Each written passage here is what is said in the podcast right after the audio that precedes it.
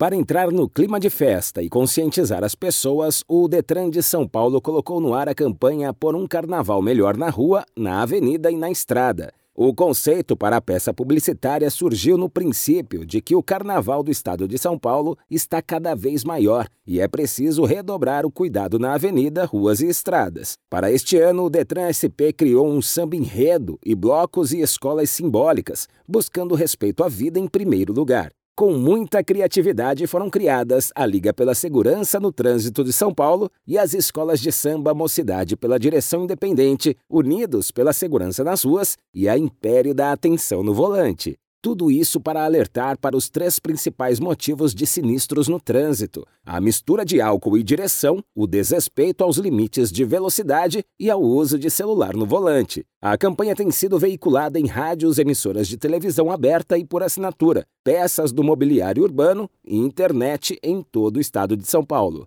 Além da campanha, a operação de direção segura integrada terá o dobro de fiscalizações em comparação com o mesmo período de 2023. O objetivo é conscientizar e alertar sobre a tolerância zero ao álcool no trânsito e respeito às leis, mostrando que toda a vida importa.